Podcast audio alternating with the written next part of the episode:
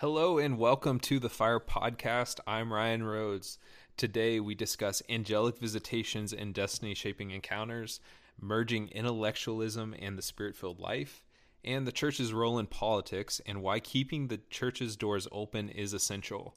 My guest today is Russell Johnson, and he, along with his wife Marija, pastor The Pursuit, a church here in the greater Seattle area that is unapologetically presence focused, theologically Pentecostal, and rapidly growing amidst a predominantly postmodern culture. Uh, he's he's become a great friend of mine. I'm excited. He's also one of the most brilliant people I've ever met, and I think that'll that'll really come through in this podcast, and you guys will uh, get a lot out of this. Uh, also, if you love this podcast, please consider uh, supporting us either one time or monthly. Uh, that just helps us to grow what we're doing here um, and reach more people. So you can go to firemovement.com slash support uh, and you'll see those options there. Also please share this uh, share this with your friends share it on social media and uh, also subscribe follow whatever way you listen to this podcast whether spotify or apple podcasts or another. Um, please go ahead and follow us on those those platforms uh, and also if they have a the place to leave a rating of some sort, like Apple Podcasts, you can give up to five stars and you can write a little blurb about it. Please go ahead and do that. That just helps us. Um, one thing you might have noticed is we do not pop up very high in the search uh, option, uh, search options on Spotify or Apple Podcasts, and the reason is is because they look for those ratings and they look for followership. So please do those things as well. That'll really help uh, bump us in the ratings. Lastly, if there's anything, uh, uh, any way that this has impacted uh, impacted you personally, any testimonies, uh, suggestions, comments, whatever it might be, send it my way. Um, please reach out to us on one of our one of our platforms, on our social media, through DMs, something. Uh, reach out to us. Let us know how this is impacting you. We'd love to hear from you. Thank you so much. And uh, now we'll have a quick sponsor segment. Religion loves Jesus the teacher, is even okay with Jesus the prophet. Religion is not okay with Jesus the breaker of bondage, the transformer of hearts, the savior of nations. Because the real Jesus is the anointed one. He doesn't just have good teachings, he is the, the breaker of bondage. He will transform you. You got to go after knowing him more. He's worth it. He's worth, he's worth your time. He's worth your life. And there's there's nothing this this city, this nation, the nations of the world are not going to be transformed by a satisfied people. They're going to be transformed by lovesick warriors. Because if he's for us, who can be against us?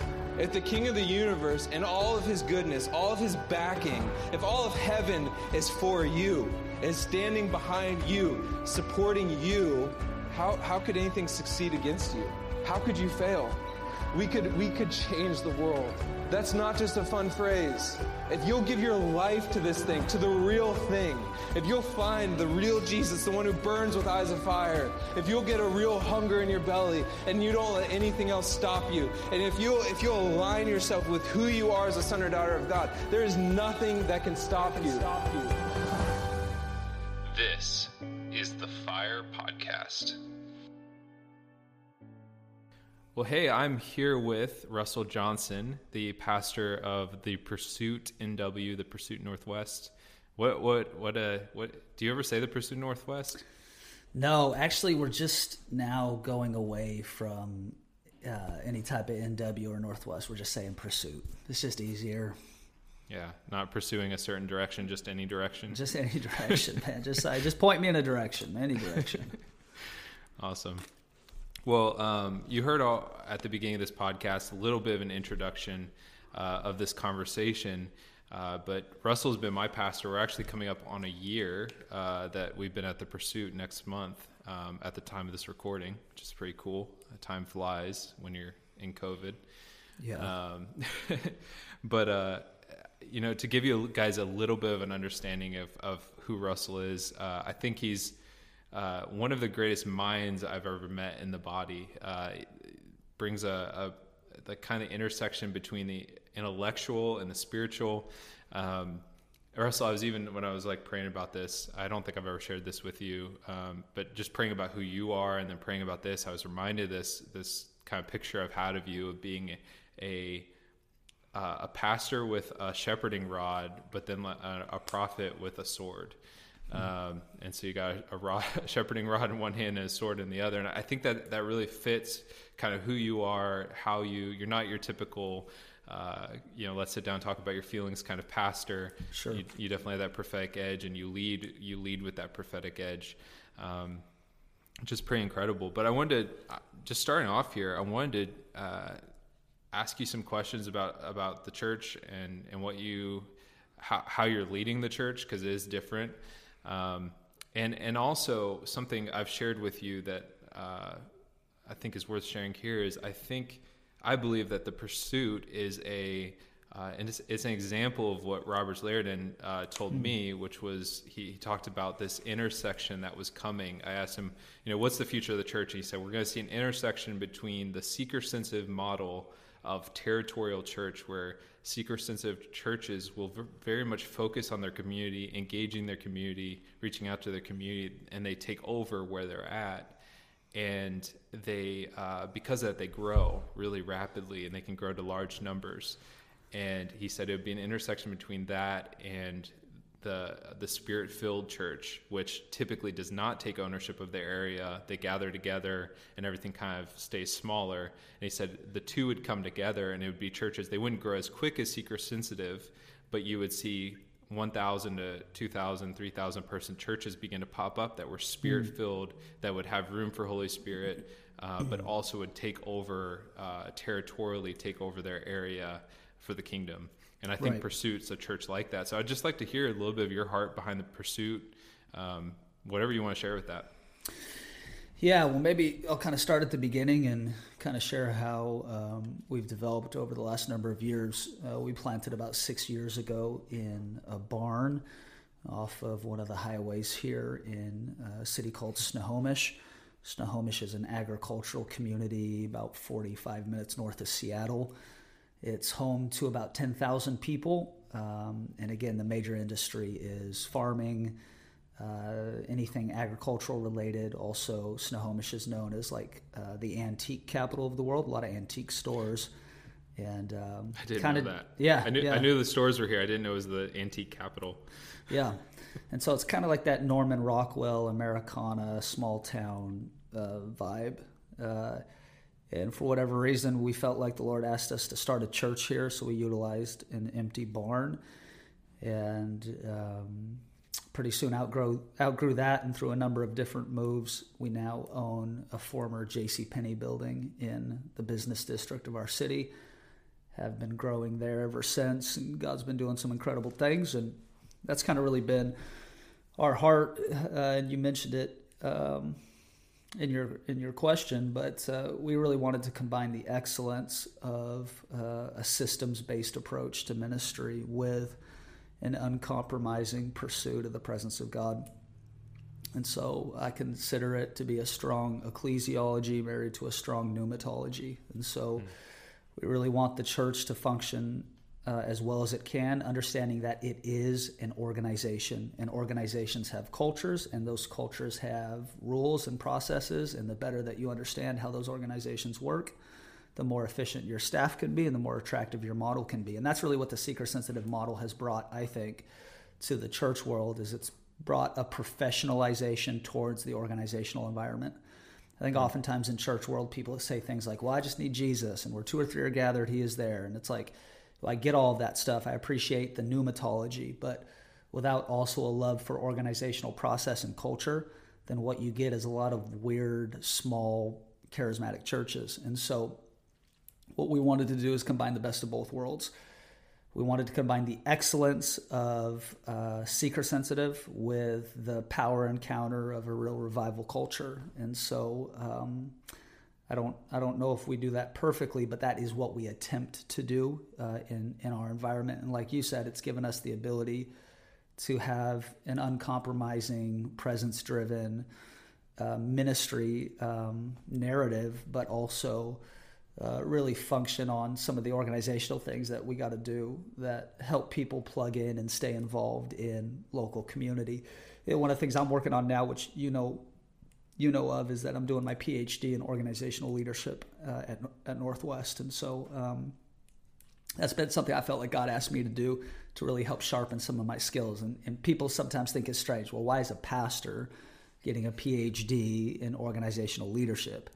And the reality is, is it's because I naturally lean towards the spirit filled, charismatic environments. I can do that stuff with my eyes closed. It's it's natural for me.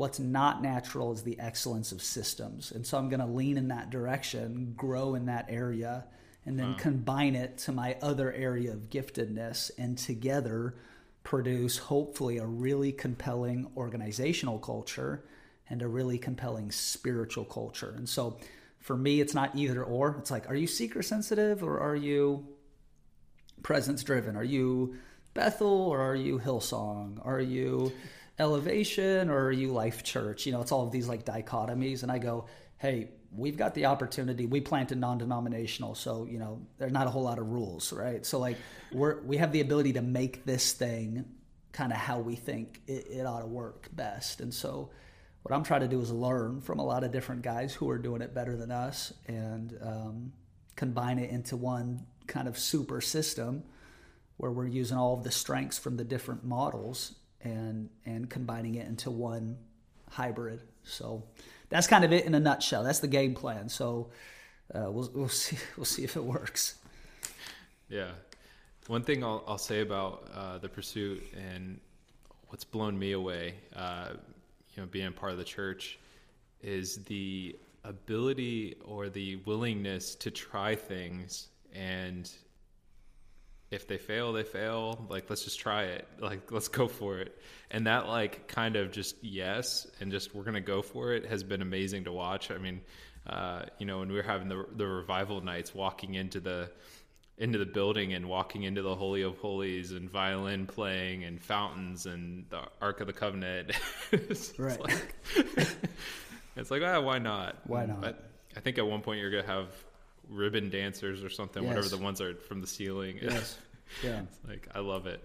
Yeah, we tried to hire the ribbon dancers, but they were uh, they were out because of COVID. But yeah, we, we tell people we have the triad anointing, which um, is like we want to build a laboratory of ingenuity and entrepreneurship where people can feel like uh, any idea has the potential to be a good idea here. And so uh, we've tried to, in our staff environment, really create like an envisioning culture where no idea is off the table and uh, we have the ability to try things. And if they don't work, we're not married to them because the organization isn't old enough to have sacred cows. Hmm. Um, there's a lot of benefits to being a stable, older organization. Uh, but one of the benefits of being a younger, newer organization is that we're not old enough to be nostalgic. Uh, we're just going after what mm. works, and we're not we don't we're not allegiant to. It's not like well the the grand piano has sat in that spot for thirty years. How dare you move it? It's like uh, we'd, we'd, do anything, you know. And so um, it's given us license to to really empower people to try things. And I tell people every three months I replant the church.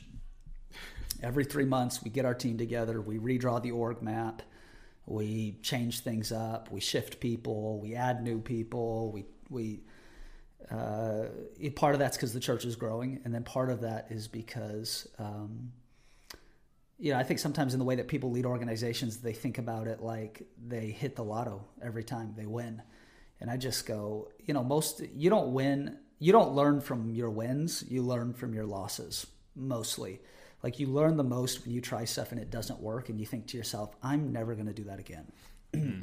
you know like a few weeks ago we did an event where we parked a car in the lobby uh, and our our entrance is like barely big enough to have a car get in and I thought we could pull it off. We have these huge glass doors that are like 12 feet tall, just massive glass doors that are part of our lobby entrance. And the car nicked the glass door going in and and broke it. And uh, I just thought to myself, no, never going to do that again. But I'm going to try it once. And so uh, that's a kind of a stupid example, but really, you know, for us, I think one of the things that we really value is creating a culture where people feel like we can try and fail and also try and succeed at doing church differently. Hmm. so good, and that that's something I've I've witnessed. You know, um, most people don't know this. I would be listening to this, but you know, we came out here.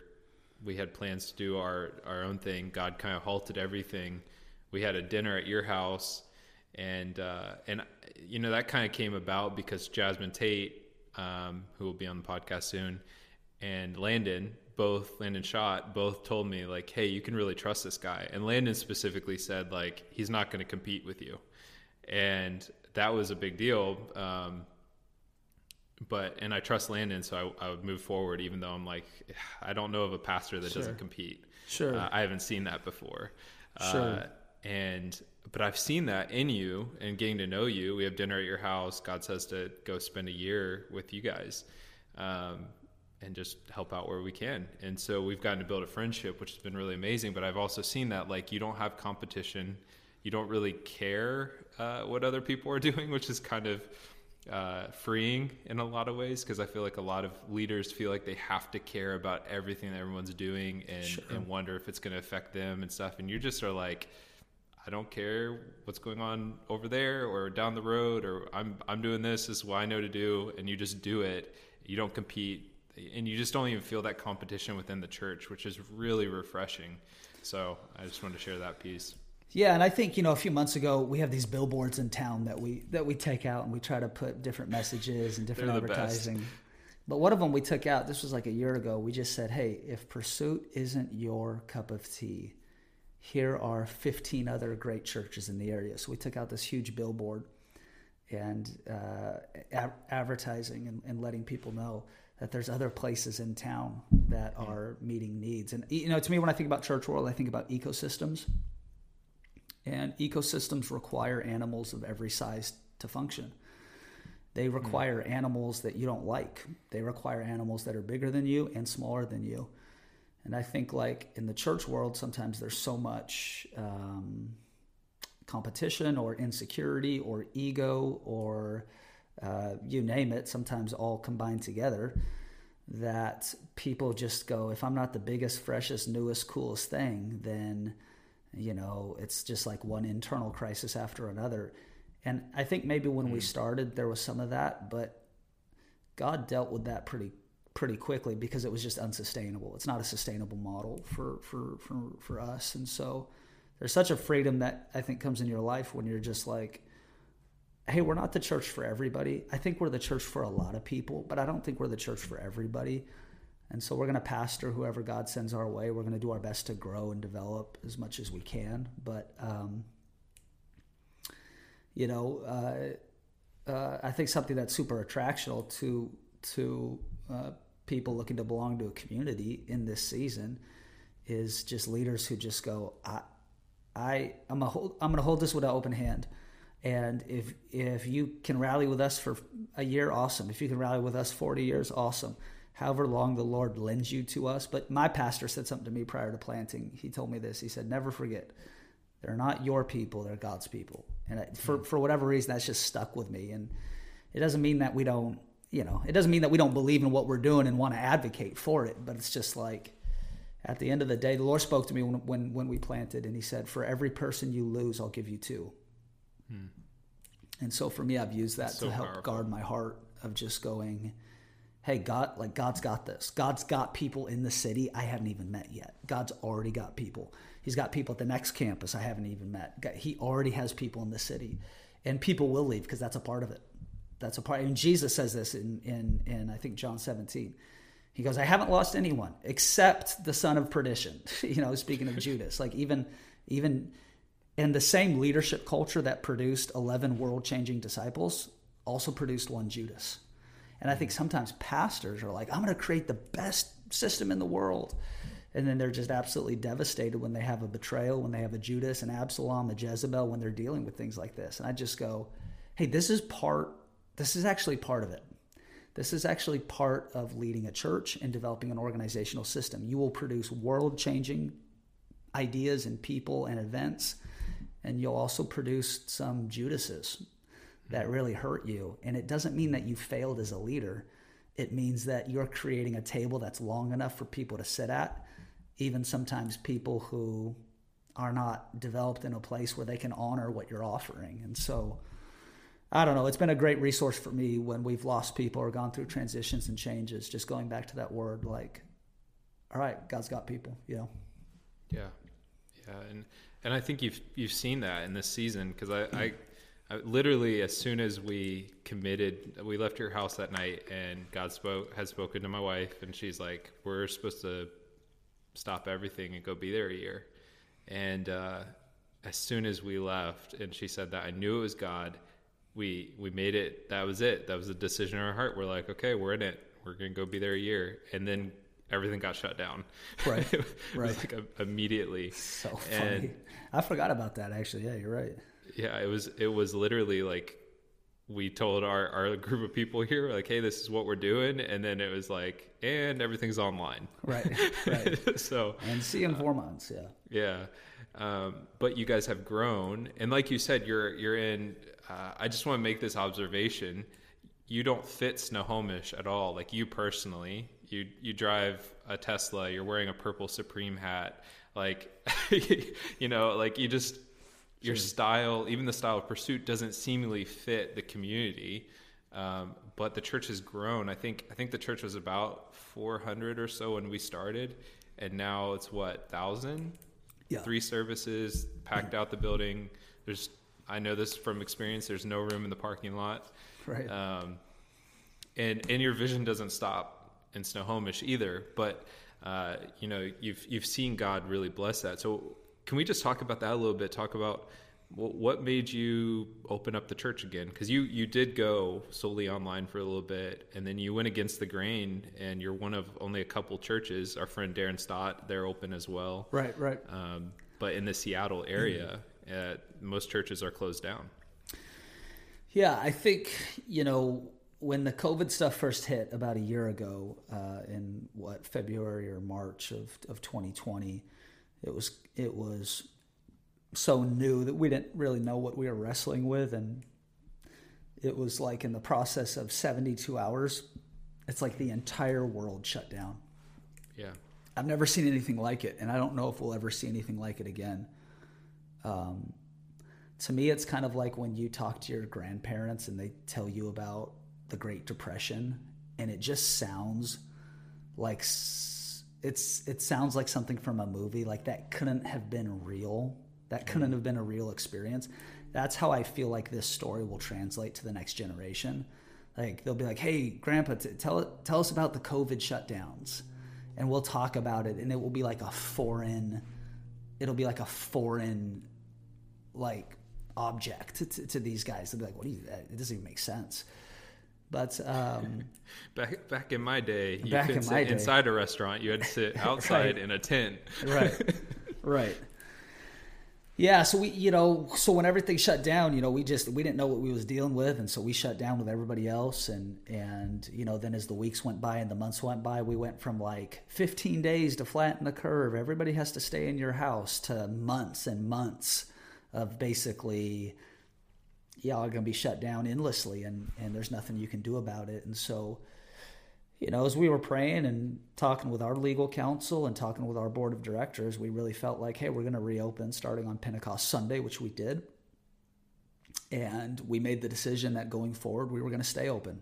And as you know, there was, there was, there's been this back and forth with the government. They've allowed things to reopen, then they've shut everything down again, and then it reopens and it shuts everything down again. And we just decided we're not riding the roller coaster. We're going to stay open and come hell or high water, they can fine us, they can jail us, the church is going to stay open. And so since Pentecost Sunday, we've been open every Sunday. And like you've said, not only have we sustained, but we've grown.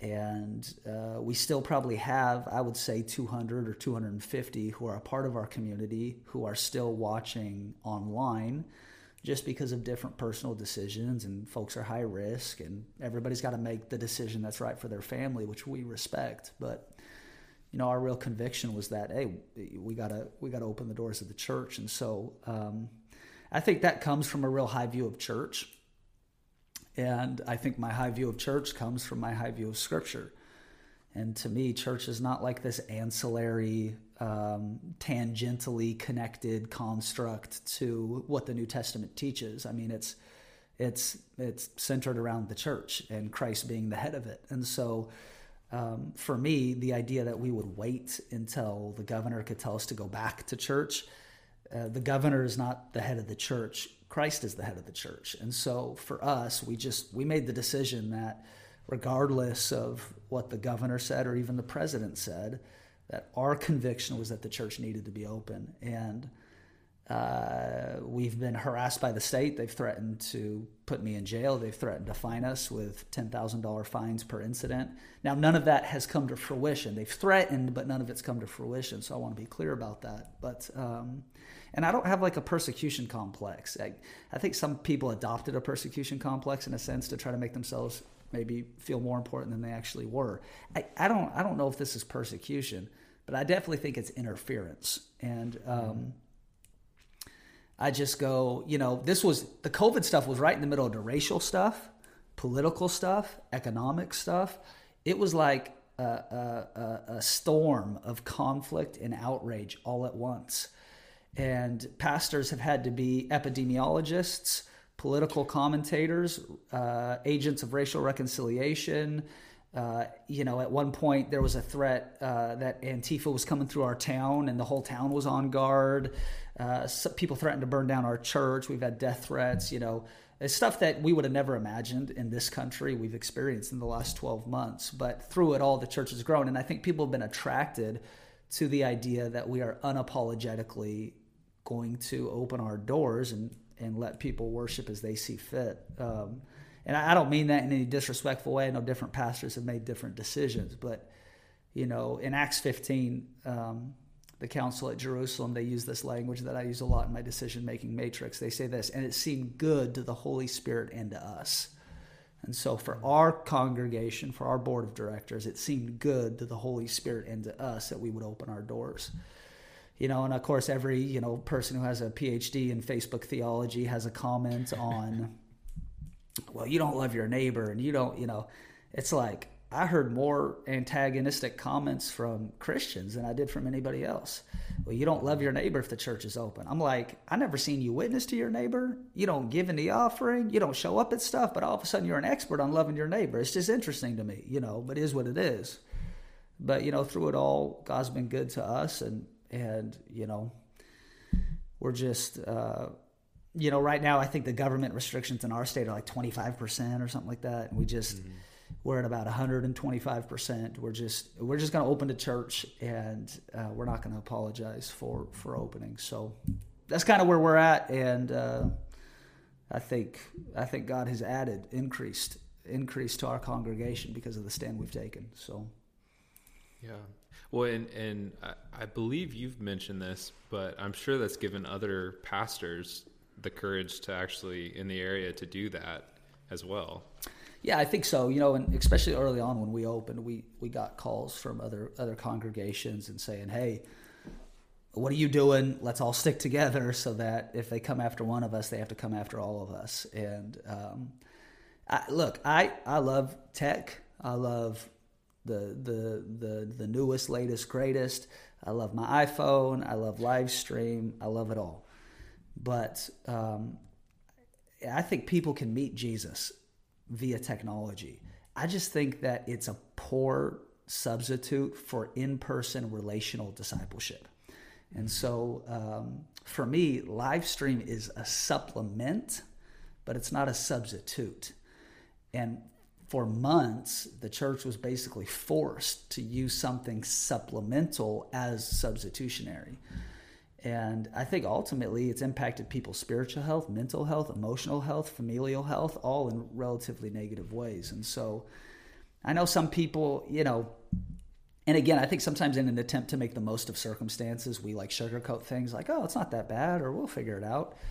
But the reality is, is that uh, uh, technology helps us do the work of the gospel. It helps us advance the mission of the church. But uh, I don't think that it's um, the wineskin or the exclusive wineskin for the development of people. And people were meant uh, to be together in community, in relational community, in person. And so you know, some people say, well, you can worship anywhere. Why do you have to worship at church? And then our governor, as you know, said no singing's allowed at church. You know, it's like, I mean, we're dealing with a Nebuchadnezzar type spirit. It's crazy. And, you know, I just said, we're not doing this. We're not listening to this. Uh, our allegiance is to Christ first, and uh, we're going to worship. But it was just funny, you know, different people, you know, well, you know, you don't you don't have to sing in order to worship. You don't have to go to church in order to be a Christian. I'm like, I think you're missing the point. The point is that the church is the steward of the mystery of God. You know, it's what Paul gives his life for. It's the revelation of Peter to Christ. Upon this rock, I will build my church. I, I mean, uh, Jesus's uh, uh, obsession uh, is is uh, the development of this wineskin, the development of the church. Uh, the Holy Spirit is sent as the comforter and the empowerer to do the work of the ministry inside the context of the local church. And so, and I'm a fan of parachurch ministries. I'm a fan of all of it. I want it all. Uh, but I think if anything has strengthened for me over the last season, it's my theology on the church and my theology on Scripture. And so I think we're seeing a little bit of separation here of wheat and tares in this season. And mm. uh, for me, I, I'm, I'm doing my best to be faithful to the upward call of God, which is in Christ, which to me centers around, for my life, it centers around the concept of stewarding a community inside the context of a church. So, yeah. I don't know. I could be wrong, but I don't think I am. So, yeah, I, well, when you get down to like, can people be discipled by, by tech, by media? Right. Um, think you can for a time. I think mm-hmm. we've all probably had that season of life where we got more of YouTube videos of our right. of a preacher of Francis Chan or you know somebody sure. like you know and, and, that kept us alive or Bethel Bethel videos listen to Bill Johnson that kept us alive in in between seasons. Right, right. Um, but as a long term strategy, man, can you imagine if uh, if the church all went the tech route and had no in person stuff for a year or two years or however long this lasts? And then tech decides to shut everything down. Right. Like, and and we're seeing the, that. And you know, people used to think that we we was conspiracy theorists, you know, oh, you guys are conspiracy theorists. But we're seeing that though. That if you disagree with the official narrative uh, for any number of issues, that just overnight you can have your social media account banned, you could be deplatformed, you could be kicked off of servers, you could have um, your bank cancel and close your accounts, and you know all, all, all sorts of things. Uh, and I think um, I think for for for us. Uh, I'm, I'm, I, I think about this in the context more broadly. We've talked about this, this cancel culture stuff of, of, of always being afraid if you're going to say the wrong thing or, um, uh, be reflected uh, be reflected upon you know if you if you disagree or say something that's politically incorrect. And and if we are entirely dependent on third party uh, social media sites or servers or internet service providers who um, have no interest or no shared common belief in the ethic or the culture of you know christological followership that's a short-term strategy you're one you're one complaint away from not being able to live stream at all. And so um, to me, I think you're absolutely right. People who are going all in, hey, we're only going to be an online church or we're only going to do a digital strategy. I'm like, we need digital strategy. That ought to be part of it. However, if that's our only mode, like you're saying, if it's supplemental, you're using it in between seasons or you're using it as an add on to an existing foundation, awesome. Uh, but if that's our only, that's our primary, you know, you look at the Pauline epistles. Paul wrote letters because he was in prison. He wrote letters because he couldn't be there. He didn't write letters as a replacement for discipleship. Hmm. It was like, oh, yeah, I'm locked up again. I can't be there, so let me write a letter. But he always wrote a letter and sent it with a courier, a true son of the faith, a Timothy, a Titus, a Barnabas, somebody else. Uh, and so, um, you know, I don't think you see the ethic in the Pauline epistles of like, well, I, I, I could be there, but I just don't want to be. So here's a letter, figure it out. You know, Paul's like, I labored with you. I was there two years. I was there all winter. Y'all begged me not to leave. I gave you the gospel. I instructed you. You owe your development to me. I mean, he writes that to uh, Philemon, who's pastoring in Crete, who has the runaway slave. He tells Philemon, he goes, You owe me your faith.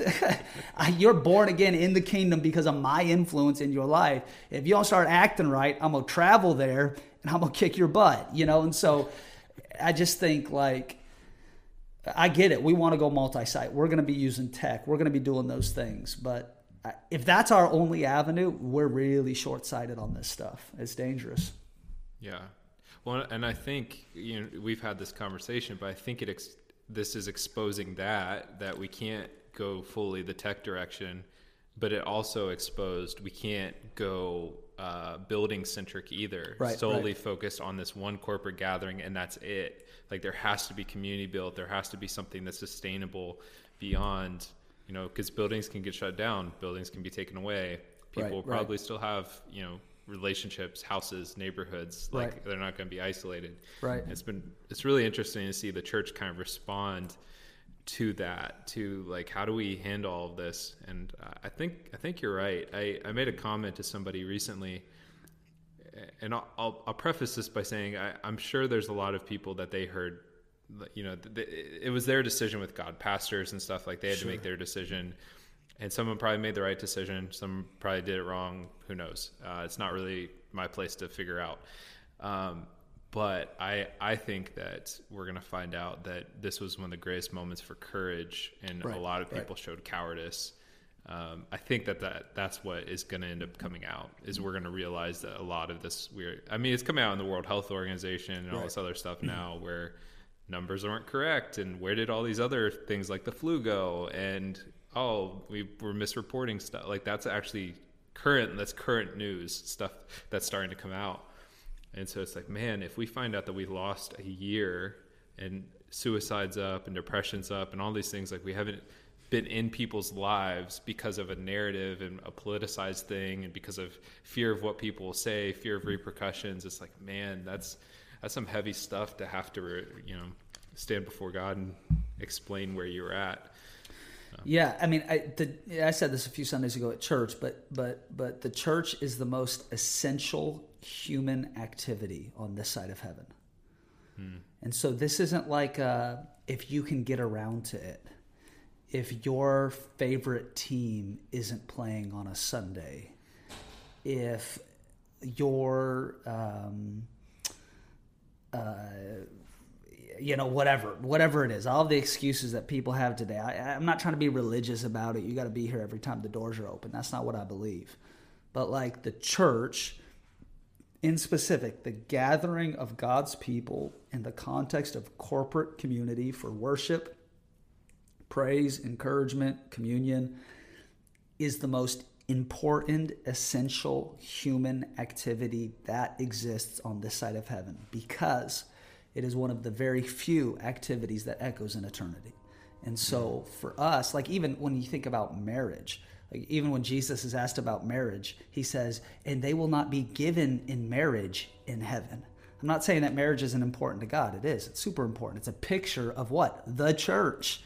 Uh, however, uh, to me, going through this season, I'm like, it's not up to a government agency to determine whether or not the church is essential. That's actually not, you haven't, like Jesus who confronts the Roman authorities, he says that authority hasn't been given to you.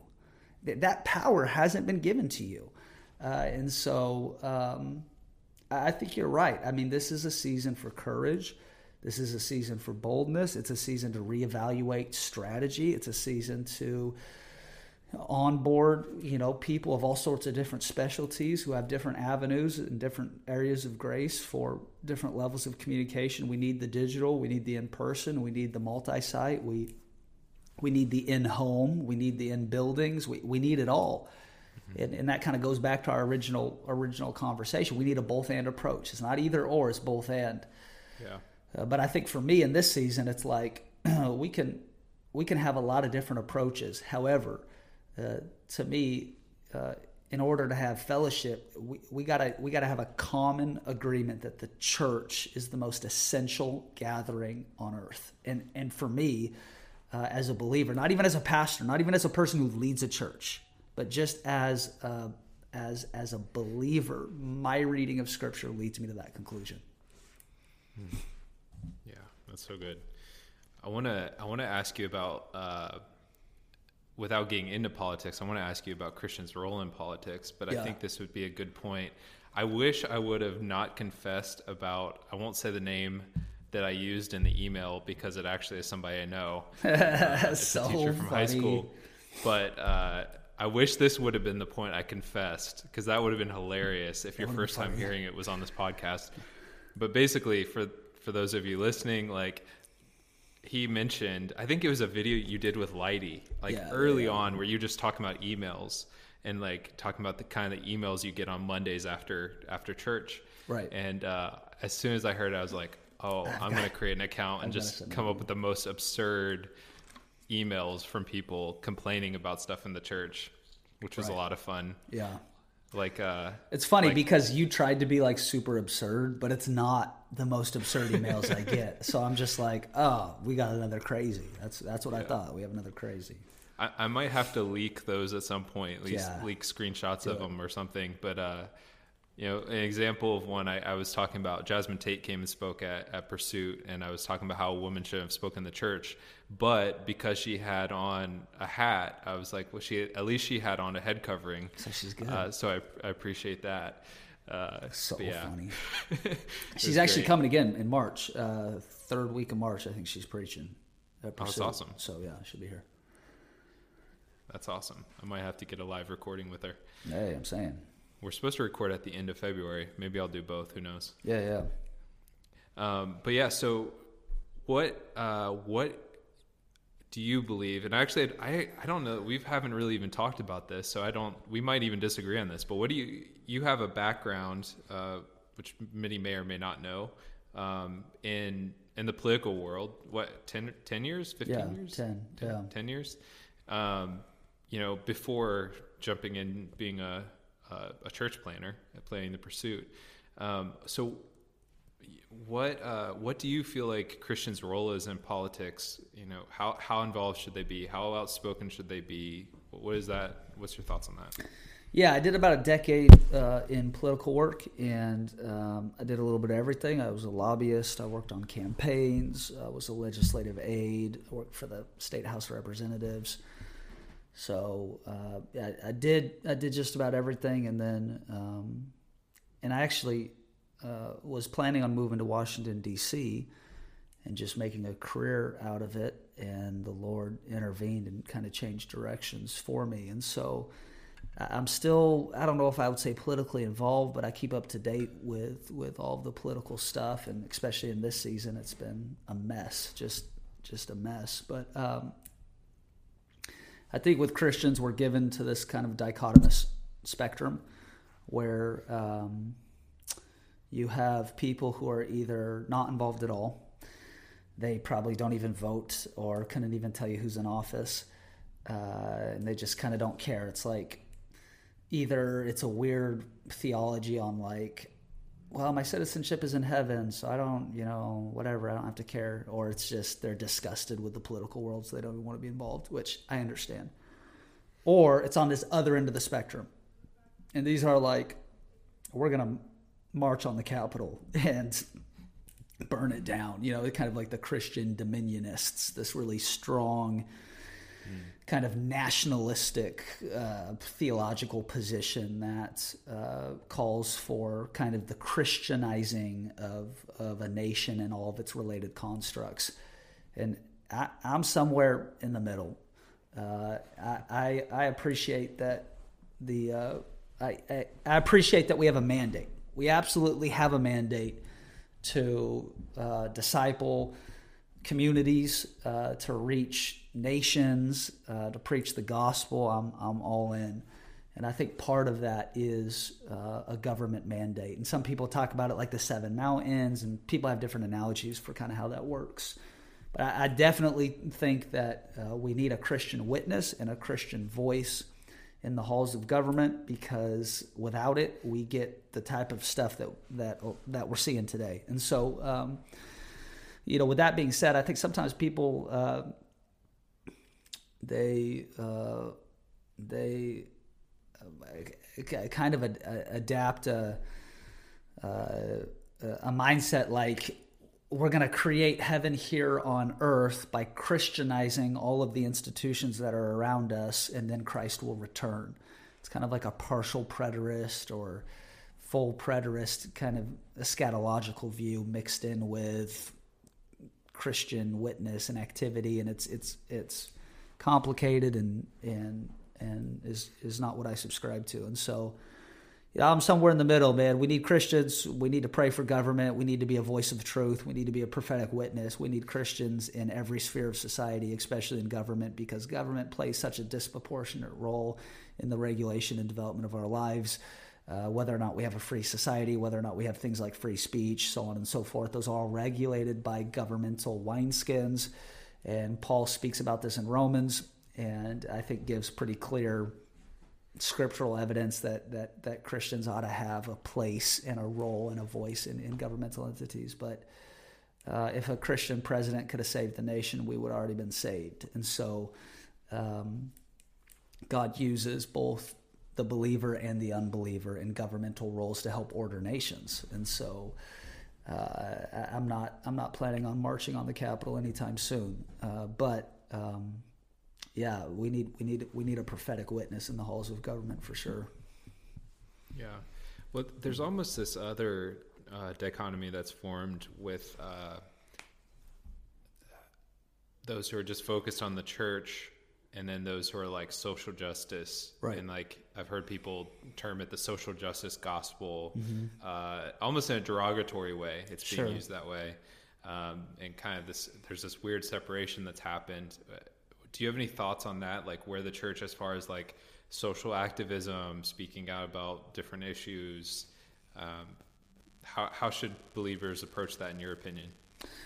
Yeah and the church has a rich role in social activism over the last you know um, 200 years or so here especially in america. I mean the abolitionist movement to end slavery was primarily driven by the Christian church. Um, the reformation of child labor laws was uh, primarily an initiative led by the church uh, over in England. Uh, even things like animal welfare laws, that was an invention or a, a conversation that really started with mm. Wilberforce and, and others.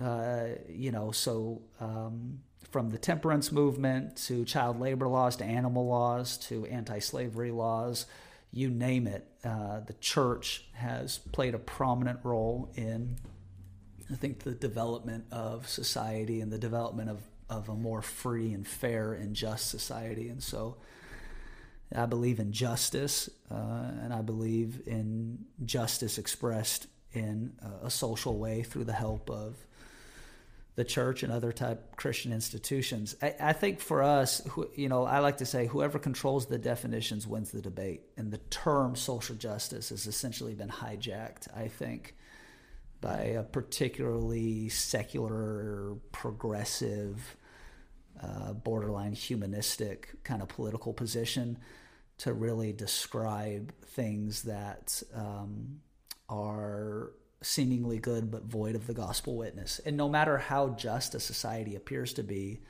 or how good or virtuous an individual appears to be, without Christ and the hope of the gospel, they are irreparably lost. And so, um, I think where I take issue with some of the focus on social justice is it has been seen as a replacement for instead of an addition to the gospel witness. And you, w- there is a mandate to clothe the poor, to feed the hungry, to heal the sick, to cleanse the leper, to cast out demons. That's part of the mandate. And you can't separate the witness of the church from those activities. Um, but th- they ought to work together instead of apart. And so, um, you know, for me, I want my love for Scripture, my love for for Jesus to motivate these activities, and uh, and I think I think there's a lot of communities and places in which they do. Um, but uh, I think what we're seeing today, uh, in a pejorative sense, is that people are attaching themselves to what I would call the the, the hype train of pagan philanthropy. you know, the hype train of moralistic therapeutic deism. You know, it's this appearance of good, it is this mm. appearance of virtue. You know, um, it is the appearance of outward religion. It is the appearance of doing good or doing well, but it's void. It's void of a Christological center. And anything void of a Christological center is cancerous. And so, you know, to me, I'm like, like, let we got to get first things first.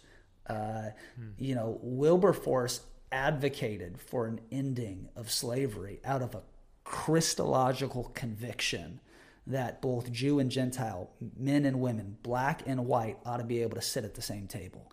And so, you know, for me, it's the development of the Christ ethic inside of us that enables us to act in ways that are truly socially just.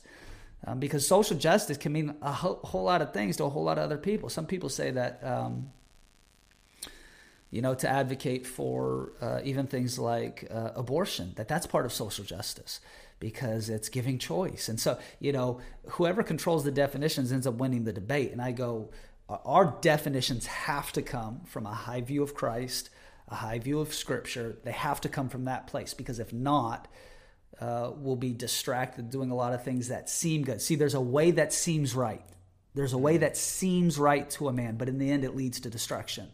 There's a way that seems right. And in our culture today, there is a way that seems right. And that way is often paved by what I would call, you know, socially left, progressive, uh, uh, uh, social justice. It seems right, but it's it's missing something.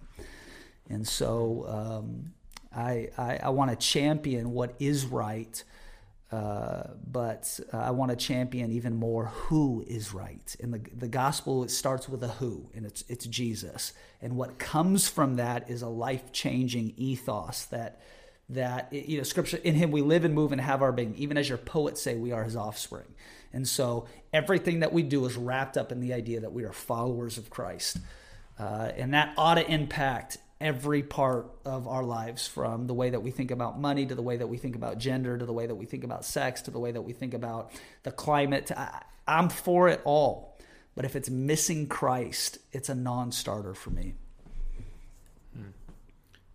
Yeah. I, have seen this uh, trend. I've been talking to some close friends about over. It's happened repeatedly, um, where people that I know are believers get really sucked into whatever the thing is at that time. Right. And you just give it a few months even and they're on to something else. Right. And it just like it but it becomes a spiral and by the time it plays out six months to a year, they're not even following Jesus anymore. Sure. Um, and it, and I think it's exactly what you're saying. It's where it's it's it's a it, it, there are things that aren't born out of that, but they they seem right or they're they right. seem similar to gospel uh, truths or or beliefs, and because of that, they're easily brought into it. Um, it's kind of scary. Yeah, and it's and I think it's a it's it's I think every generation wrestles with their version of deconstruction our generation's version of deconstruction is wrapped in what appears to be that's the key word in what appears to be moral virtue hmm. but what it's actually holding is this kind of self-focused uh, i would say poisonous vacuum void of a real real uh, holy spirit led connection with jesus and um, deconstruction can be good. I think the Reformation, in a lot of ways, was a deconstruction of some traditional religious hierarchies in, in favor of a more organic approach to, to, to following the Lord. Um, and so I don't want to make it seem like, you know, people can't ever have room in their theological box to take a step back and question. But when you deconstruct scripture in light of culture, instead of deconstructing culture in light of scripture, you are on a slow to maybe fast path towards a total collapse of faith. And oftentimes, what I found, not all the time, oftentimes what I found is that deconstructionism is simply a holdover towards agnosticism or even atheism. And so, you know, wow. for me, I go, that's why I value Christian community so much because what I what I found is a pattern is people disconnect from Christian community, they get isolated, they get alone, and when you're isolated, every you, when you're isolated, you tend to believe everything you think. Mm. And that's maybe one of the most dangerous things we could do. When you're in community, you'll have a stupid idea and you'll tell somebody and they'll tell you it's a stupid idea. And we need that in our lives. It's not good for man to be alone. The only thing in creation that God says is not good is for man to be alone. So we've got a COVID crisis. Everybody's alone, isolated. You get uh, yelled at or mocked if you walk out in public without 14 masks on. I mean, it's just absolutely nuts. On top of it, you've got this kind of wave, and every generation has it, but but we have this wave now coming to the surface. People growing up in church, they're all in their like late 20s or early 30s who are now like, well, I guess I'm just like questioning everything. And I, I, get that. Like there's room for questions. I think there's even room for doubt. The Roman centurion says, I believe, help my unbelief. I, we want to make room for, for that type of thing. But when we begin to deconstruct the revelation of Christ, our relationship with other believers, or even God Himself, in light of what culture tells us is moral or right, that is a that is a quick path towards towards total abandonment or like paul would say a shipwrecking of the faith and we have that you know it's so interesting to me um, that uh, you know when people look at morality today they judge um, they they judge all of history off of a very limited version of what society now tells them is moral and uh, like it's it's it's kind of popular in some of these more progressive communities. You know, people like to read into scripture things like privilege or um, things like critical theory, uh, other types of things, which I guess is what it is. But it's just what we are adjudicating an eternal God and an eternal scripture off of a five year window of what community college professors have told us is acceptable morality. Hmm. And I just go like, you ought to read the book of Job. You ought to read the book of Isaiah. You ought to read when God speaks to these men and says things like, Were you there when I painted the galaxies? The nations are like a drop in the bucket to me. The Lord does what he wills. Uh, hey, the, God is sovereign above it all. He sits above the circle of the earth. Uh, but, you know, in our own wokeness, we have made it our job to judge an eternal God off of a limited moral framework. And I just go, we live in the age where we call good evil and we call evil good. And I just, I just refuse. Uh, I just, I just, I just refuse to even buy into that argument. Uh, and for me, man, that's why people ought to stay in church. You gotta, you gotta stay in church because, uh, because uh, uh, when you're alone, you become an echo chamber. And if the only voice you hear is yours, that's a real dangerous place to be. And we talked about this even with the prophetic movement, how prophets need houses that they can belong to and be a part of. The body is better when we're together. And yeah. um, it doesn't mean that you have to be weird and never leave the church, but uh, there's a reason why Paul uses the analogies he does to describe the church. And you know, when people drift, you don't drift towards orthodoxy, you drift away from it. When people start drifting, it's not like they wake up more conservative.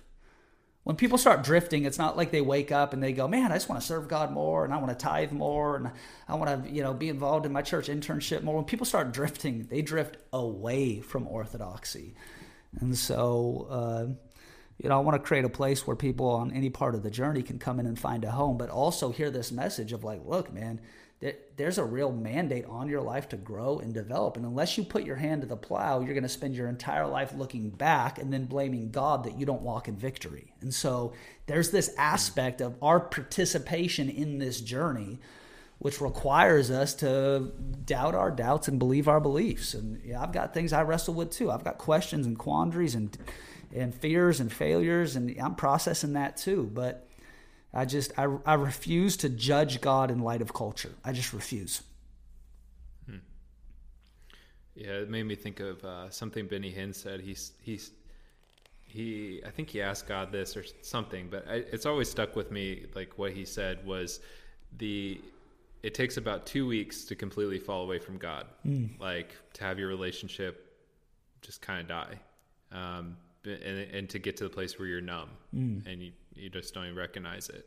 And that's always stuck with me, and I've actually seen that to be true about even in my own life. I, will realize like, wow, I feel like distant from God right now, and I realize, oh, it's been about two weeks, mm. and I mm. just haven't really pursued God or gone after Him in any way, or sure. I haven't worshipped, I haven't read the Bible, you know, like sure. those basic things just to maintain relationship and intimacy, and realizing like, wow, I've I've gotten cold, right? And I just wonder how much of it too is is in the in all the noise and all the di- distraction, people getting more and more distant. And then once you're in that place, then nothing feels real to you. Nothing about the church is going to be life giving or or change anything because you're cold. You're numb to it all. You're numb. You're numb to the presence of God, and you got to get back in His presence and right, go right, after right. Him. And um, I want to I want to ask you a question. So in in my uh, I did a podcast with uh, my friends the Proknevskis. Mm. Um, uh, and and in that we I shared something that I didn't really have the answer to or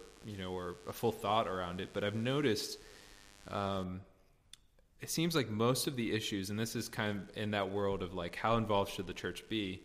Most of the issues in the U.S. Ha- are places that the churches have abandoned. So right. examples of that would be, um, you know, abortion is one of the biggest issues. But we also used to run all the orphanages. We are the one adopting and taking in, and the church has backed out of that in sure. a lot of ways.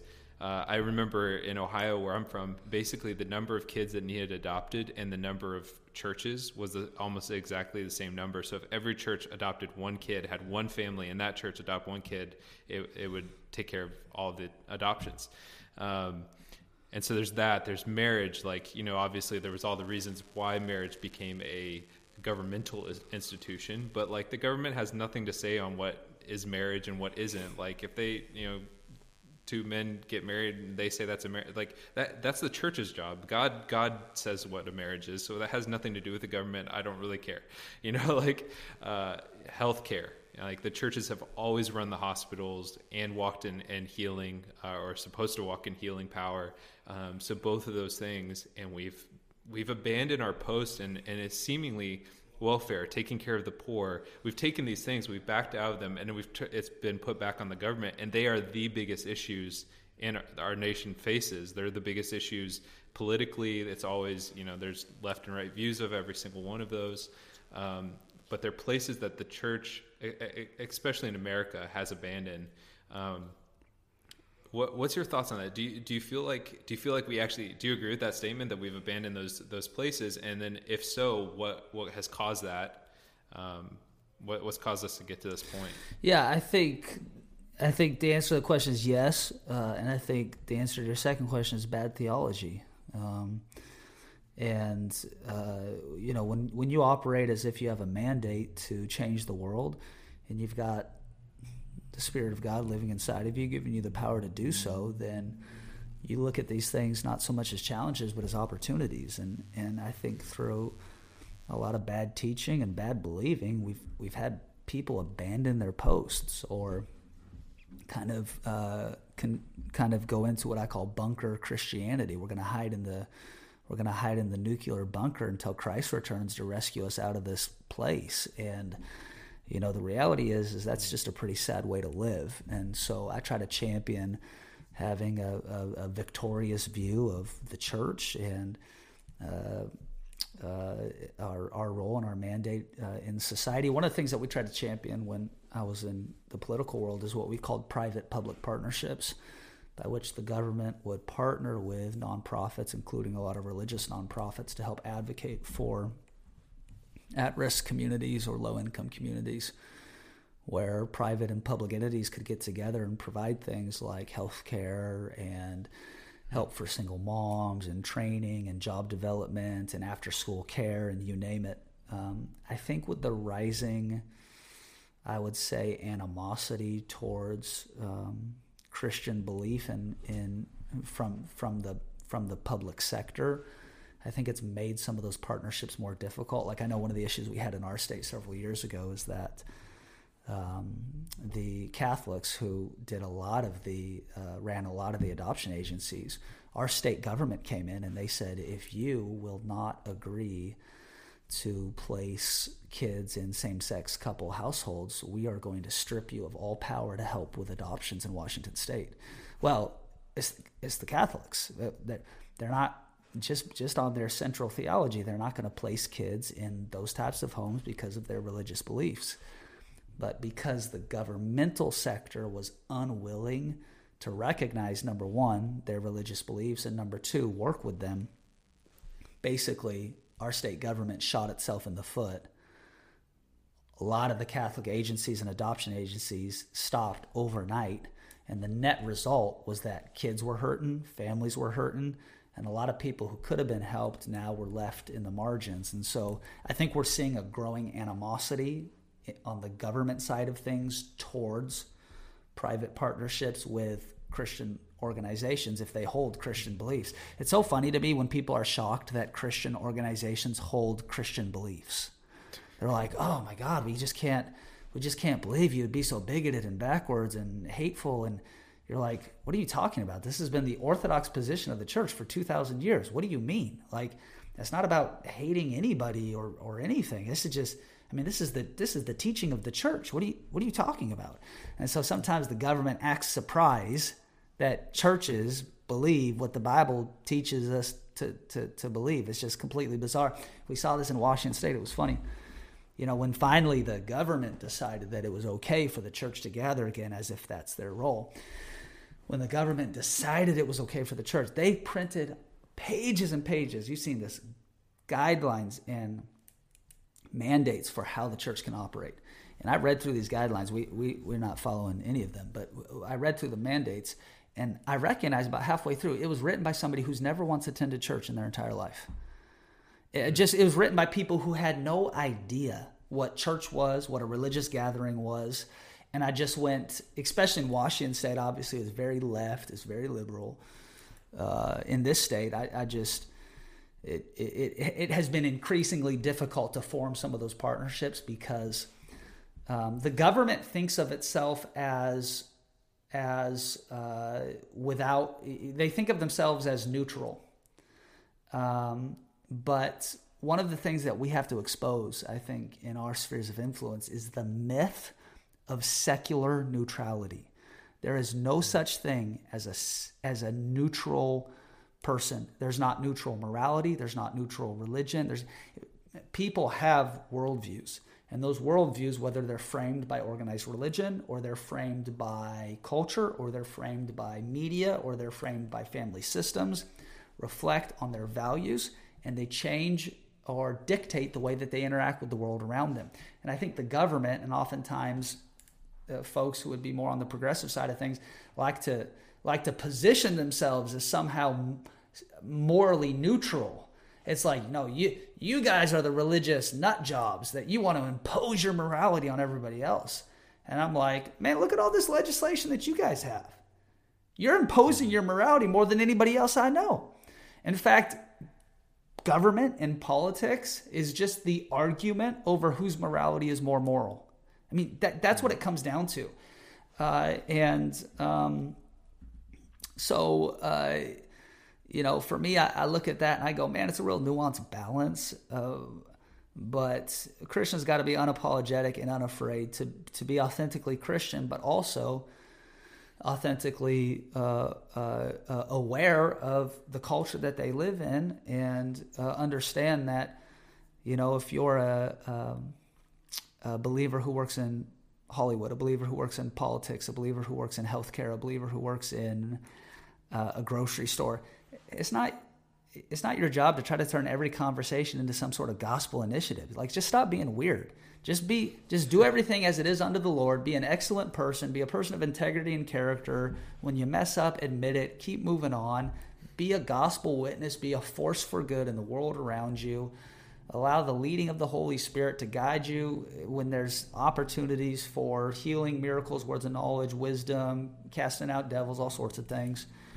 Uh, but yeah, I do agree with your premise. We've we've abandoned a lot of areas. Those areas have gotten increasingly worse, and then we've wrung our hands and complained about how bad they are. And I'm like, Okay, let's recognize that there's some darkness and then let's do something about it. Mm. And so we really need an empowered gospel. We need an empowered Christianity. We need an empowered eschatology uh, that tells people that we're not just going to wait for the world to collapse and then pray Christ returns. We're going to do something about it. Yeah, beyond solely voting. Right, exactly. you know, that's part trusting of it. a politician. Right. Yeah. Right. Like do, do, those things, but also the church needs to. Right. You know. build businesses and, yes. and be able to fund their own initiatives yeah. and not wait on the government to right. do everything. Yeah, and look, I think we're living in the last days. Uh, however, uh, 2,000 years ago, they thought they was living in the last days too. And so we're going to be here for a while. So build businesses, build houses, have families, influence institutions, be a part of, uh, do you know what I mean? Be a part of this thing because uh, as long as the Lord tarries, we got a mandate to fill the earth. And so yeah. let's do that. Uh, and, and, and, you know, people love to complain. Just, everybody's complaining about everything. Just do, just shut up and do something about it. yeah, that's really good. I want to I want to take this a little bit uh, different direction now. I, I, purposely I mentioned in the beginning that you you you bring a, a, great connection between the intellectual and the spiritual, and I want everyone to get a, a, a chance to just kind of experience that. Um, you used words that I've never used in my life, uh, many of them in, the, in the last hour. Um, so I want to uh, I want to hear from you. Like, how do you keep a good balance? Um, of without letting the intellectual side take over, right? Um, or losing the intellectual side where you're just right. floating, right? you know? No, that's good, and I think it's been a tough balance, especially being a pastor. You know, you want to. Um, you want to feel good about what you deliver. You want to feel like it's well researched and well communicated, but also uh, it's, it's at the end of the day, it's it's not about an informed mind. It's about an inflamed heart, and mm. your heart will take you places your brain can't fit. And so, for me, I, I, I think about these two elements. You know, the the heart and the mind, and going they're connected. Um, they don't exist without the other, but they also occupy different and defined spaces. And um, without the heart, the mind doesn't function. Without the mind, the heart doesn't function. We got to love the Lord with all of our heart, mind, soul, and, and strength. And together, those four parts are kind of the makeup of every every man, woman, and child. Hmm. Uh, for me, um, you know, my pursuit of, of some of the academic credentialing and, and some of the kind of intellectual development has really been out of a conviction that it's one of the it's one of the ways that I honor the congregation that I serve. It's through making a commitment to be a better me. And maybe a generation ago, it was like everybody needs to go to college, and I don't. I don't believe that today. Um, I think a lot of people end up going to college, getting worthless degrees in a ton of debt that they'll never pay back, so that they can work at jobs outside of their field that they didn't need to go to college for anyways. And so I'm not one of those people who's just like, if you want to be successful, you got to go to college, blah, blah, blah. Uh, however, I, I, grew up in a home that, that my parents really valued and honored education, and, and both of my parents worked in higher ed at one point.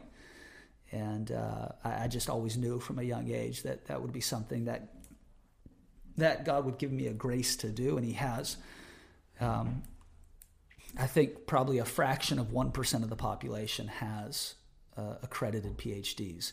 Uh, and so I know that this isn't a path for anybody. I bring that up not not to make myself sound unique, but to go. It's a unique grace.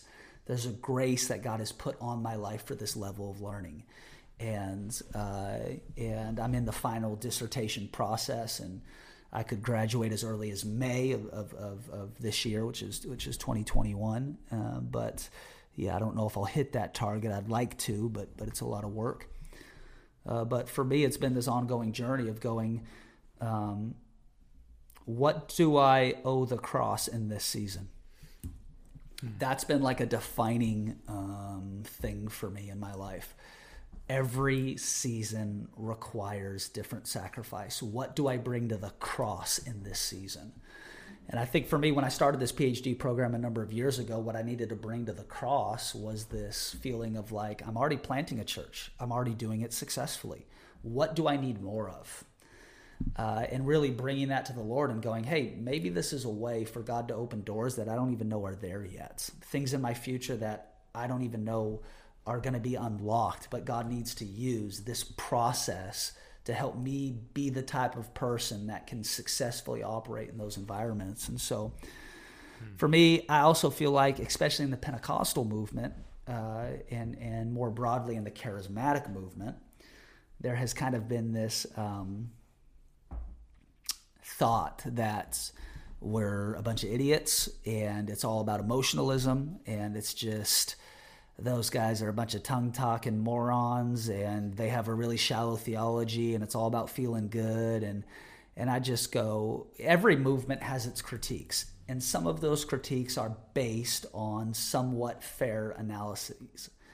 However, as it pertains to the, the Pentecostal movement, you know, I think there's actually a lot of rich heritage uh, as it pertains to, to people being educated and academic and intellectual and you know, Pentecost came to America as as birthed out of a Bible college course that William Seymour sat in, and uh, he didn't even have a great Bible teacher. His Bible teacher was a segregationist. The white sat inside; he sat outside. Uh, but he got so moved by his Bible college experience that he traveled to L.A. and was said revival or bust. And in 1906, what started was a global movement that now represents somewhere near 800 million Christians around the world. And so I go, hey, there's something to this, uh, but I think it's also a way for um, me to marry the two in my lifetime.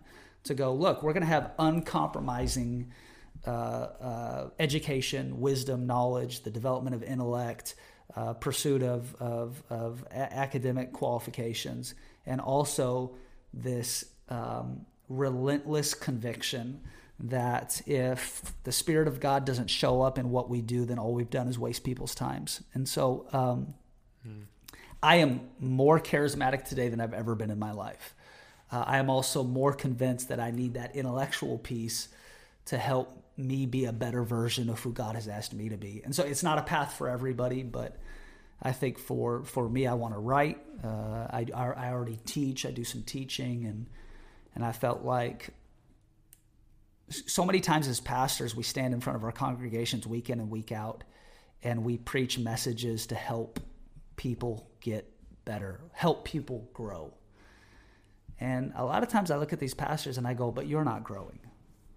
Hmm. But you're not developing.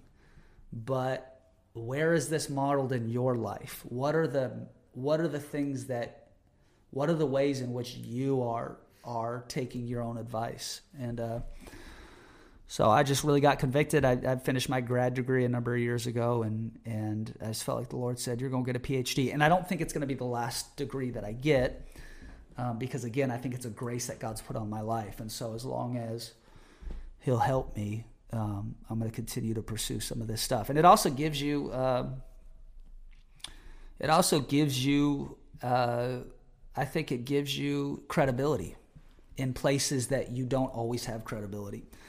Mm-hmm. And so uh, for me, that's helpful. Yeah. Yeah. I, I think part of that grace too, because um, most people I mean, it's definitely there's an intelligence level, and and most people with enough time would be able to do what you're doing, but you're able to do that in the midst of leading a church, in the midst of having a newborn baby, and you know, a couple kids, a wife, you know, all all of the other things you have to do, and still being able to do that like that. That's a grace from God. It's pretty incredible. Yeah. Um, so for for you, how does God typically speak to you? Yeah, oftentimes, uh, and I, I, mentioned this a little with the Acts 15 model. It seems good to the Holy Spirit and to us, um, but oftentimes, I feel like the Lord speaks to me specifically through like a peace.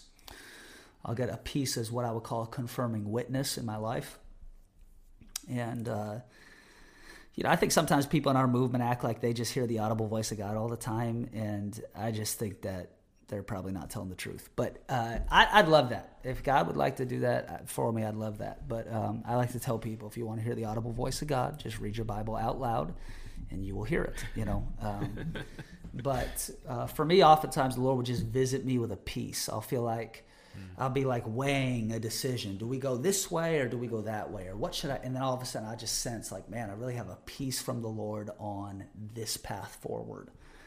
Uh, and then, uh, you know, we have a community of people who are prophetic. You're one of them, and, and God has even used you in my life to help guide and lead and, and provide direction. And so I really, um, I really think that, that the community of believers that God places you in oftentimes functions as one of, not the only, but one of the mouthpieces by which He speaks. And so uh, I really I really hear and sense God through through uh, through the presence of peace on decision making, through the presence of trusted friends who operate as prophetic voices, obviously through the reading of Scripture and and the Spirit of God speaking through those ways. But I would say that that's primary. Uh, every once in a while, you know, you'll have that encounter. Uh, I, I, I have been visited by angels. I have heard the audible voice of the Lord. Those things for me are are more rare, uh, but I, have had those experiences and, and, I'm grateful for them. Yeah, uh, would you be open to sharing one of those that really shaped your life or impacted you in a great way? Yeah, yeah, absolutely. This was uh, this was probably um, about three years ago. Now I was on a prayer retreat with um, uh, some friends uh, in Spokane one of our board members was there uh, as well. And what I found is like some of the most significantly spiritual moments in my life have happened in times that don't feel very spiritual at all. And I know like a prayer retreat sounds really spiritual, but it just it just was a couple guys hanging out of out of the house, making time for prayer. And, uh, we had ate dinner that night, uh, going to bed, and um, and I was I was uh, awakened about uh, 2.30, 3 a.m. Uh, by uh, an angel who walked into my room. It was this being of light, dramatic. It wasn't like a, you know how like you wake up in the middle of the night and your eyes are kind of blurry and you check your iPhone. It, it wasn't like that. It was like, uh, it, it, was an angelic being, and uh, they they walked in my room, and they placed a key on my shoulder, and uh, and um, I I could tell it was an angelic encounter because there was a fear of the Lord that was on my life, and you see those in angelic encounters, uh, oftentimes in the New Testament. You know, uh, it's this fear. It's almost this confusion. You know, you see that with Mary and Joseph. It's like, why are you here? What is going on? Like other times, it's this just overwhelming reverence.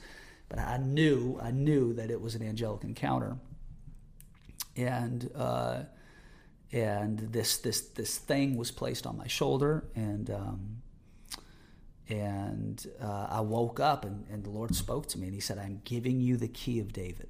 I'm giving you the mm-hmm. key of David. And I didn't really uh, I, I, knew that was in scripture. You know when you know something's in scripture but you don't know where it is you got to look it up. And so I went and looked it up yeah. and and it it it's it it first appears in Isaiah it later appears in Revelation where Jesus writes his letters to the churches but it's spoken of in a messianic sense that Jesus will have the key of David, that he will open doors no man can shut, and he'll shut doors that no man can open. And the Lord spoke to me in that environment, and, and I really felt like He said, You have been a pastor, but I'm putting an apostolic mantle on your life. Excuse me. Uh, not, not in the sense that to diminish a pastoral role or to say that um, somehow uh, I wasn't going to be a pastor anymore, but I felt like the Lord was saying, I'm adding now a layer. I'm adding a layer to your life that hasn't been there before. And, um, and that was probably one of the more dramatic moments uh, in my life. And I lo- like, to me, I wish every story was like that. You know, most of the time it's like, well, I was driving in the car and I kind of sensed that the Lord was leaning in this direction, you know. Um, but that one marked me, and I knew that it was like a spiritual destiny shaping moment for me. Yeah, that's powerful. Yeah. And so, how many? How often has have, have things like that happened in your your walk, or, or what's kind of the rhythm? Have you noticed any kind of rhythms of like when those happen, or It, is it every couple years, every couple months? I would say it's probably happened less than a dozen times. You know, I know some people, it's like they write entire books. It's like they've got 17 friend angels that follow them wherever they go. And it's just like, I read that, I'm like, man, I wish I had that. And, and maybe I do, I just don't see it. But for me, I, I've probably had that level of dramatic encounter in my Christian walk probably a dozen times over the last decade. Uh, and, um, you know, but even, you know, Paul, when he writes uh, the, the church in Corinthians, he talks about, he goes, you know, I've been to heaven. I, I've seen things. He goes, I see, I've seen things I don't even write about, you know? Uh, and so uh, for me, I haven't tried to build um, a big uh, thing around them. Like, all right, breaking news, guys, on, sun- on, on Saturday night, I was visited by an angel. But I've used it more as like an interior thing from the Lord. Like, God's like, hey, look, I see you. Uh, I've equipped you. I've called you. I've noticed that it's happened at turning points in my life or my development when I have um, when I have been in transitional seasons. So it seems like for me, I'll have those type of encounters in transitional seasons. It also tends to happen a lot when I go overseas, and so to me, those are the two markers. Uh, it's transitional. It's transitional seasons or it's overseas overseas ministry, um, and so whenever whenever I find myself in either of those seasons, I just kind of expect that uh, uh, an encounter that would be out of the norm. Hmm. Yeah, I would I would say actually something pretty similar. Yeah. Uh, for me, like most of those kind of encounters have happened in the missions field, like Right. traveling somewhere out of the normal. God speaks almost every, even in the U.S. Actually, even almost every time I'm not where I live, Right. uh, I end up having something like that. Yes. But then the ones, the other side of that is the ones that are it's it's in seasons where I'm I'm leaning into God. Right. Right. I you know I'm just doing the mundane things, doing doing what I've been assigned to do, and then He breaks in in some way, and it does like typically mark a new a new season, Yes. a change. That's really good. Yeah. Yeah. Yeah. Hundred percent. Um, who who have been some of the, the people that have impacted you the most? Like, are there any like generals of the faith or uh, or authors or anything like that? People that you've known that mentored you. Like, can you share? Yeah. Uh, for me, um, uh, uh, this is a person I don't know personally. He's no longer here today, but uh, really impacted me from afar was the ministry of Steve Hill.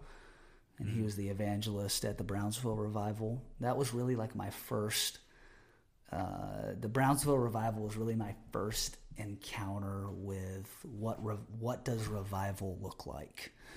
Um, and it, Did you get a go? I didn't. My parents did at one point, but you know, talking about kind of how digital can serve the mission of God.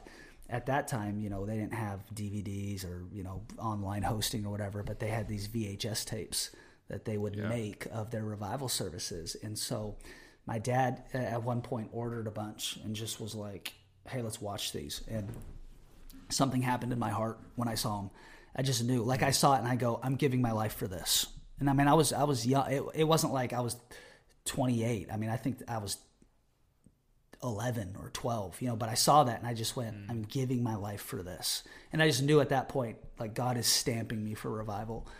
And uh, and so um, Steve Hill, John John Kilpatrick, and, and Dr. Michael Brown, who kind of stewarded that move of God for that season, you know, really impacted me. Uh, and then personally, I experienced it here uh, with the ministry of Benny Perez, who now pastors in Vegas, but um, he led an outpouring of the Spirit of God at Marysville First Assembly of God.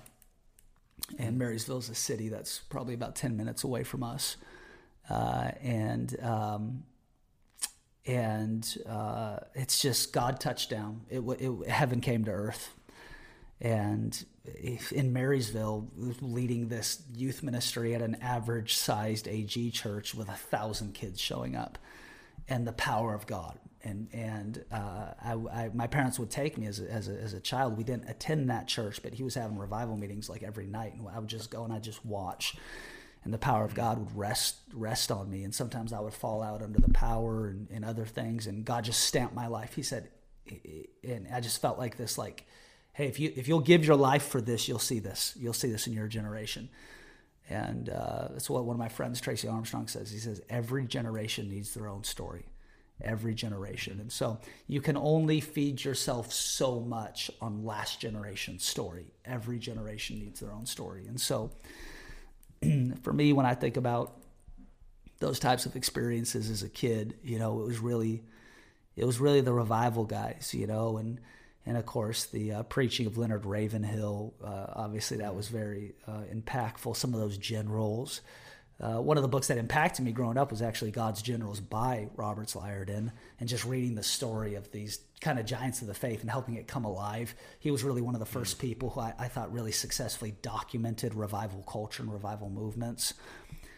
And then probably a decade ago, I read uh, Bill Johnson's book When Heaven Invades Earth. In that book, outside of the Bible, the most transformational book in my life was When Heaven Invades Earth. And I feel like, and I mean, I feel like everybody's like, well, Bill Johnson's my spiritual dad, and Bill, Bill's like, I don't even know you guys. You know, who are you? I've never met him. I've never even been actually to Bethel.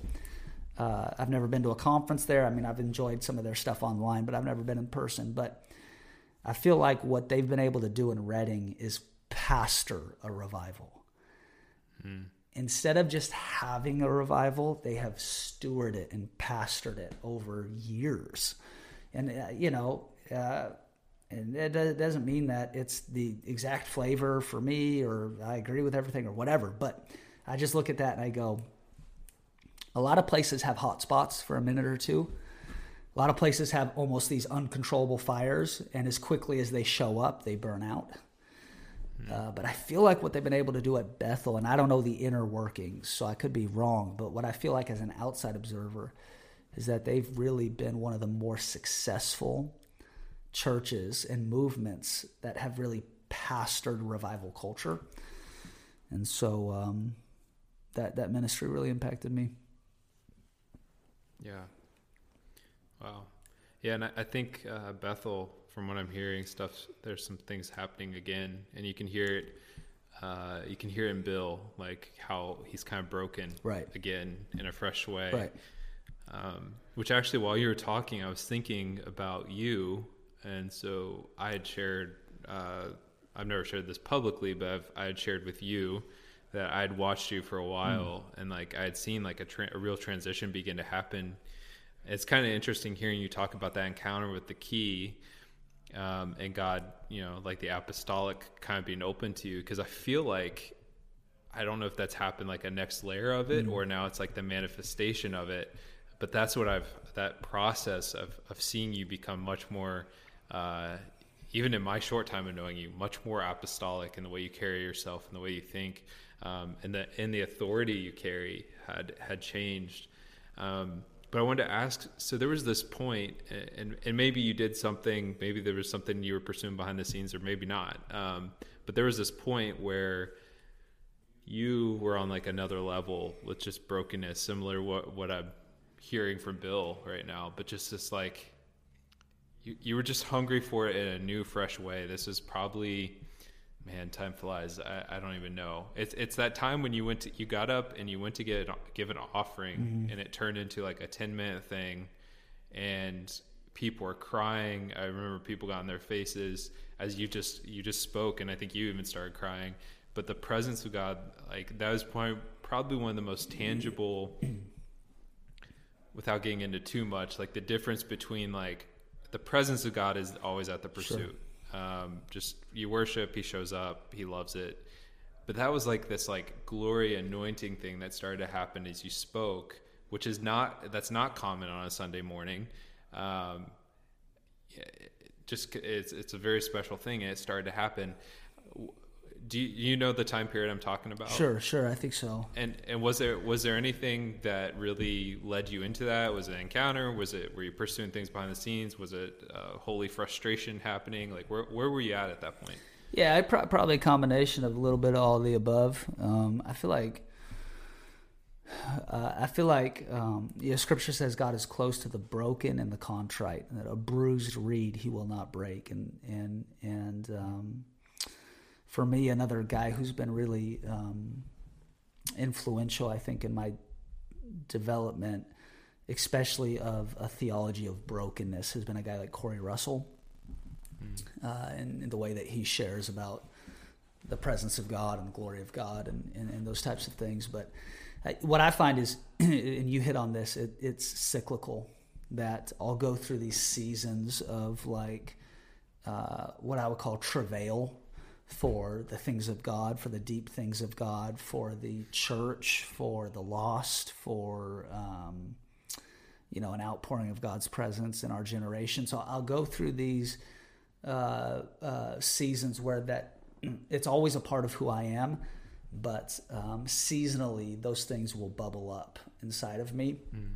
and i feel like god uses it as um, think about it like uh, the analogy of, of eating a meal and if every day breakfast lunch and dinner you ate um, uh, steak uh, eventually you'd get to a place where you were no longer liking it you were tired of it you didn't value it and so I really think about that in the context of church community, especially communication. Uh, is that God will take me through seasons where I'm serving vegetables because every healthy person has to eat their vegetables, and mm-hmm. and uh, those are messages that might not make the highlight reel for the sermon clips, but they are ones that you need if you want to stay married, have a healthy family, have healthy finances.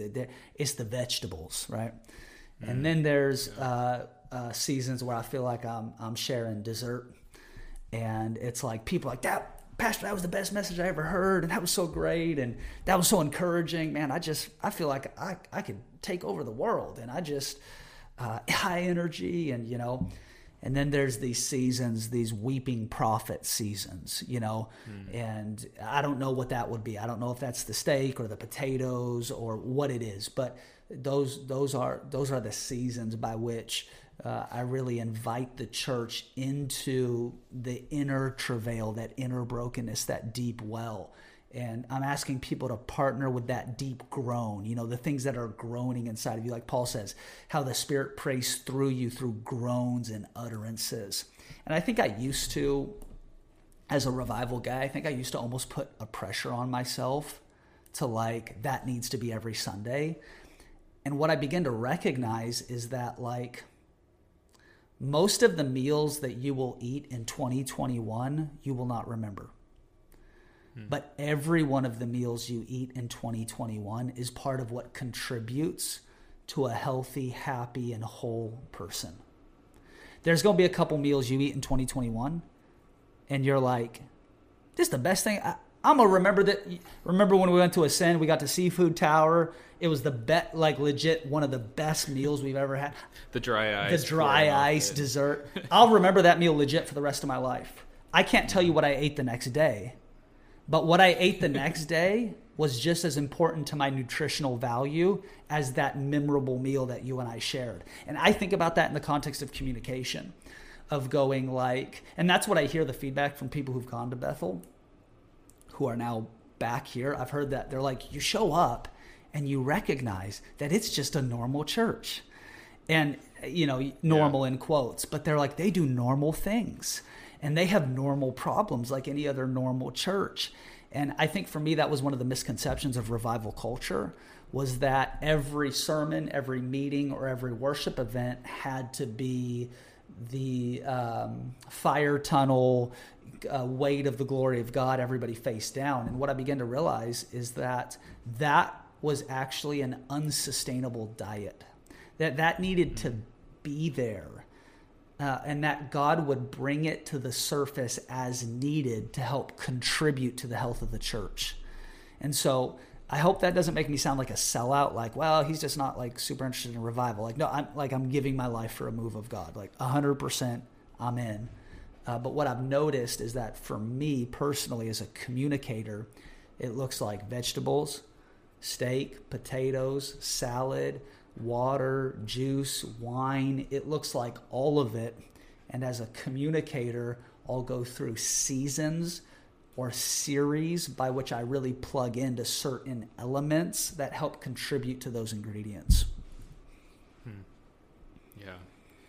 I remember you shared that with me at one point. I've never forgotten that explanation. I think it's that's for anybody who actually does preach or teach on a regular basis. That's so freeing. Yeah. Um, but I, I, I was just having a thought about this. I, I think I think that those moments too, when I, I forget how, exactly how you said, it, but it's almost like you expose that travail or that brokenness to the church, and like God just it, it's something He does. Right, like right. He pulls it out of you, puts it on display, and there's something about that that almost separates people. Yes. Uh, it, it some people it's going to stir. Some people they don't even really pick up on what's happening uh, enough to grab a hold of it. Um, but the the hungry do, and I think that's when whether we can realize it as leaders or not. I think that's when our church is established. Yes. It's like uh, th- th- those are those, those are the people who are with us, Right. who are who are part of this thing that God's doing, and I think that that is what prepares for the moments when the glory does come, Right. and something like with Bethel and the glory cloud, or you know Brownsville and just this mass repentance, and you know th- those sorts of moments, we've got to be able to to recognize, okay, we we guys step out of church as normal right now and surrender fully to this moment. And it's the moments of the glory coming and the travail being exposed and stuff over different seasons that prepare the at least a, a part of the church to surrender fully to that moment and not be like, okay, when's this gonna be over? I gotta go to lunch. Right, right, right. And I think I think that's it. Almost like prepares for those revival more what we would in the charismatic world think of with re, like a revival moments or a revival service. It's it's it builds up to that, and and it's people learning how to. It's it's you displaying as a, as a leader. I'm I'm kind of verbally processing, sure. but it's you just displaying as a leader how to honor God in that moment. Because like the one I'm talking about in particular, you were taking an offering, Right, right, right. and and it just you didn't you didn't try to stay on i'm taking an offering you recognize uh, whether you, it was super conscious or not you just kind of went with it but like you went with the moment. You went with god what god was doing. And that was a greater teaching moment than probably anything else you said that day. Yeah, um, and that did more in the hearts of at least some people than uh, than just a, another message would have done. Um, not taking away from the other messages, because exactly what you're saying, those are just as important. But those those moments of, of you you discipling by doing, by God doing that through you, I think that's preparing the ones who are really with you, who when the glory comes, Right. they're going to be the ones to lay on their faces and like, okay, I'm not doing anything else. Right. And others may leave, it'll offend people, whatever, that stuff will happen. But those will be the ones who caught the travail along the way and they'll be ready. Right, right, right. Hundred percent. Yeah, and it's you know, I feel like God uses those as defining moments in the culture of any church where um, you're signaling to the people, hey, like this is the priority. Like we're not giving the Holy Spirit like a portion of the service. Like, all right, Holy Spirit, like you can kind of mess around a little bit for like the 20 minutes of worship. Like he has the room uh, because Jesus is the guest of honor. Because the church doesn't exist to serve people. The church exists to glorify Jesus, and so as a subset of glorifying Jesus, we train and develop and serve people and reach the community. But the primary is that we glorify Christ. and So, yeah, I think you know God uses these defining moments in the development of a church. And uh, you know, we we have we've had people leave and say, "Well, you know, that was I really liked when you were a little more dignified and intellectual." And I just go, "I get that, but." who I am. If you, you know, when you cut me, what I bleed is a move of God. I, I bleed revival. It's who God has created me to be. And so, um, uh, and, and I'm trying to build a coalition of people to come with me in that direction. And so it's this weird balance, you know, at times where I have to temper my tendencies and other times where I have to really display my proclivities and I'm doing I'm doing both. You know, in some environments I'm like, man, I could prophesy to paint off this thing. And then in other environments I'm like, man, I really got to teach here in this moment. You know, I, I just really Yeah. want to jump around, but I really got to teach in this moment. And so it's this kind of inner I don't want to say struggle, but it's this inner dynamic it's like uh, if you've ever had a, a five speed car and you're pressing in the clutch and you're shifting gears. And the more you drive that car, the more familiar you are with that what RPM you can shift into what gear.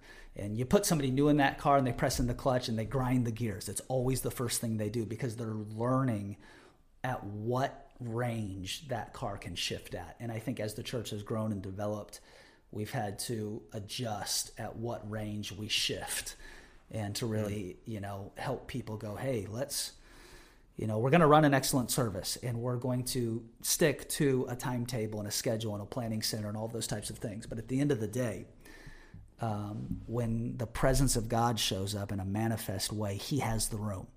And if the service goes three hours, it goes three hours. And if that offends you and this isn't the church for you, that's fine.